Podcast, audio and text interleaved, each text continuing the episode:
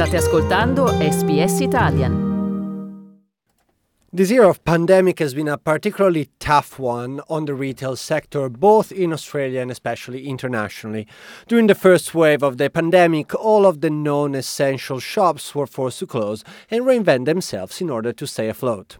Today I have the honor of speaking with Carla Zampatti, AC, who has without any doubt been one of the most iconic names in Australian fashion for the past 56 years, and despite her longevity in the fashion industry has also had to reinvent herself.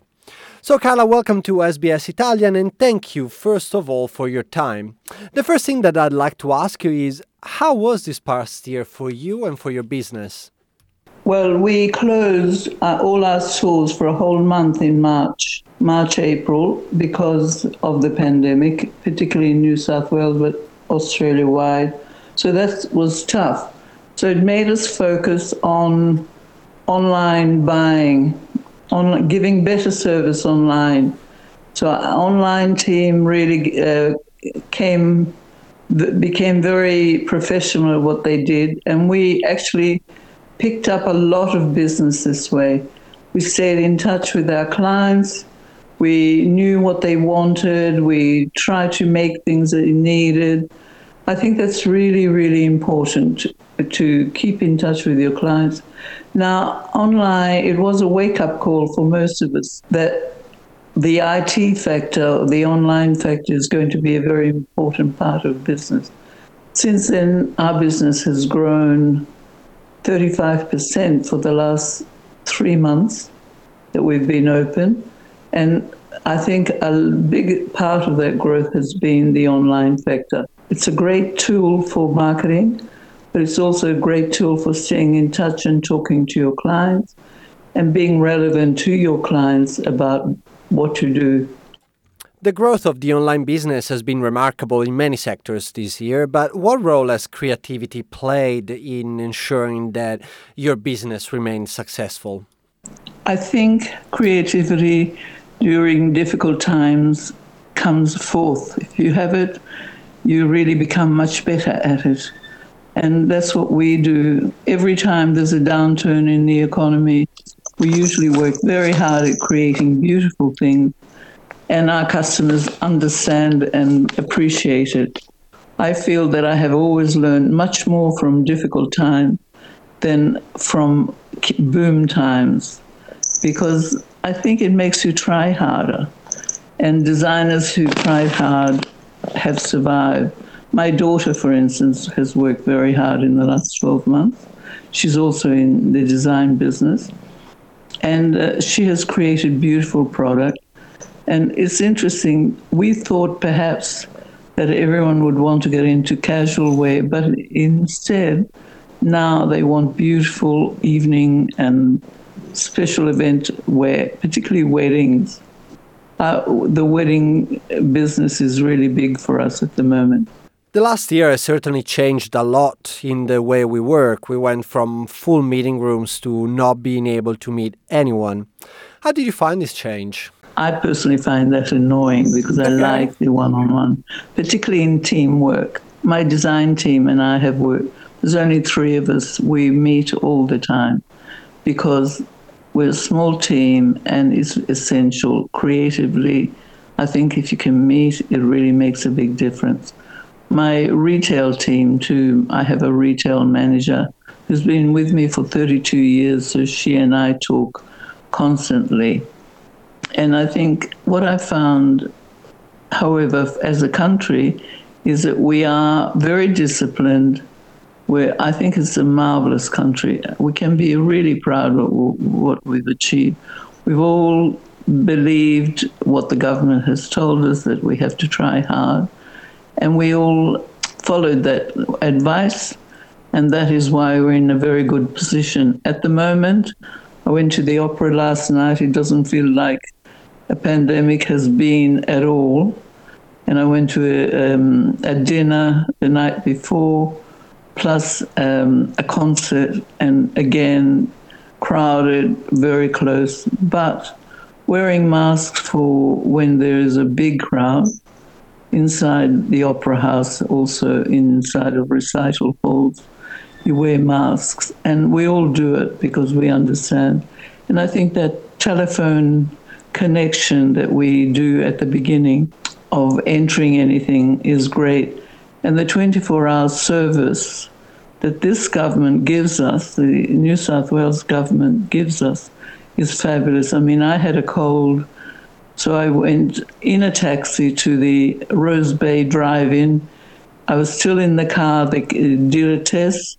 24 hours later, I knew I was clear. If it had been three or four days, I might have hesitated because you think, oh, do I really want to? It's just a cold, you know, do I really want to w- wipe myself out for that time? So I think we've all been very fortunate and also very cooperative, which is really nice. And I hope we can take that, we can learn that and put it forward for the future. I know that you have a very tight connection with Italy and that you also still have re- relatives there. Have you kept in contact with Italy during this time? My relatives in Milano, I have been in touch with telephone. Whenever I hear that Italy is going through a particularly difficult time, I give them a call just to make sure that everything is all right. And that is very, very important because, and equally, they've done that with me.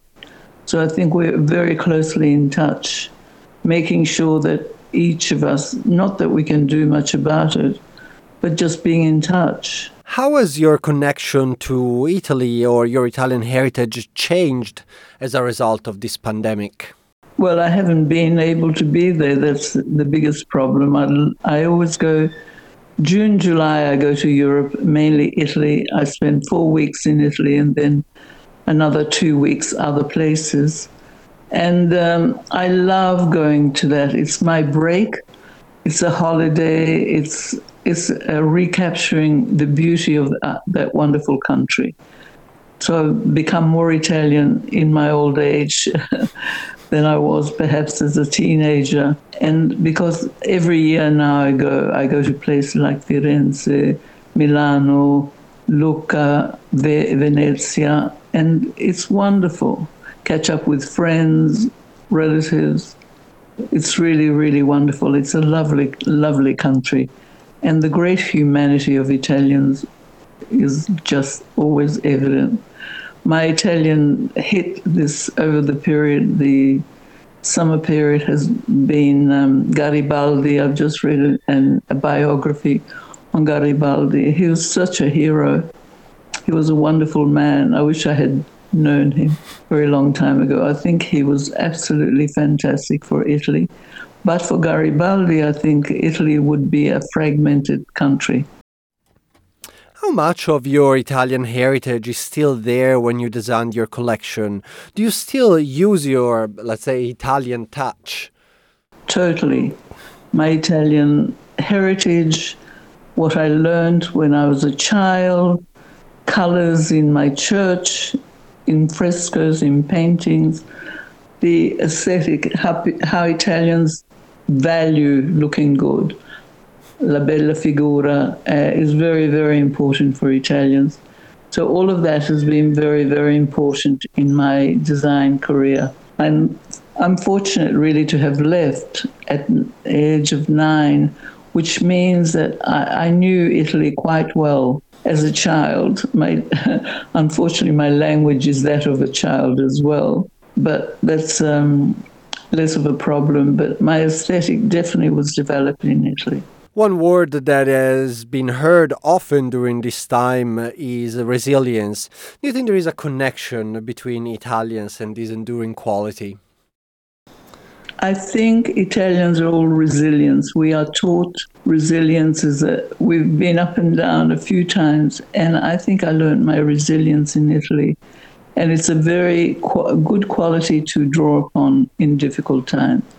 So I, I do believe that we are heading for possibly a clearance, but you can't be too optimistic because look at Italy, it was doing well until summertime and young, I think it's very important for young Italians to be responsible and not to be careless about what their their habits to keep up the the good work we've done so far. Thank you so much, Carla, for your time, and we hope to have you back soon at SBS Italian. cliccate mi piace, condividete, commentate, seguite SPS Italian su Facebook.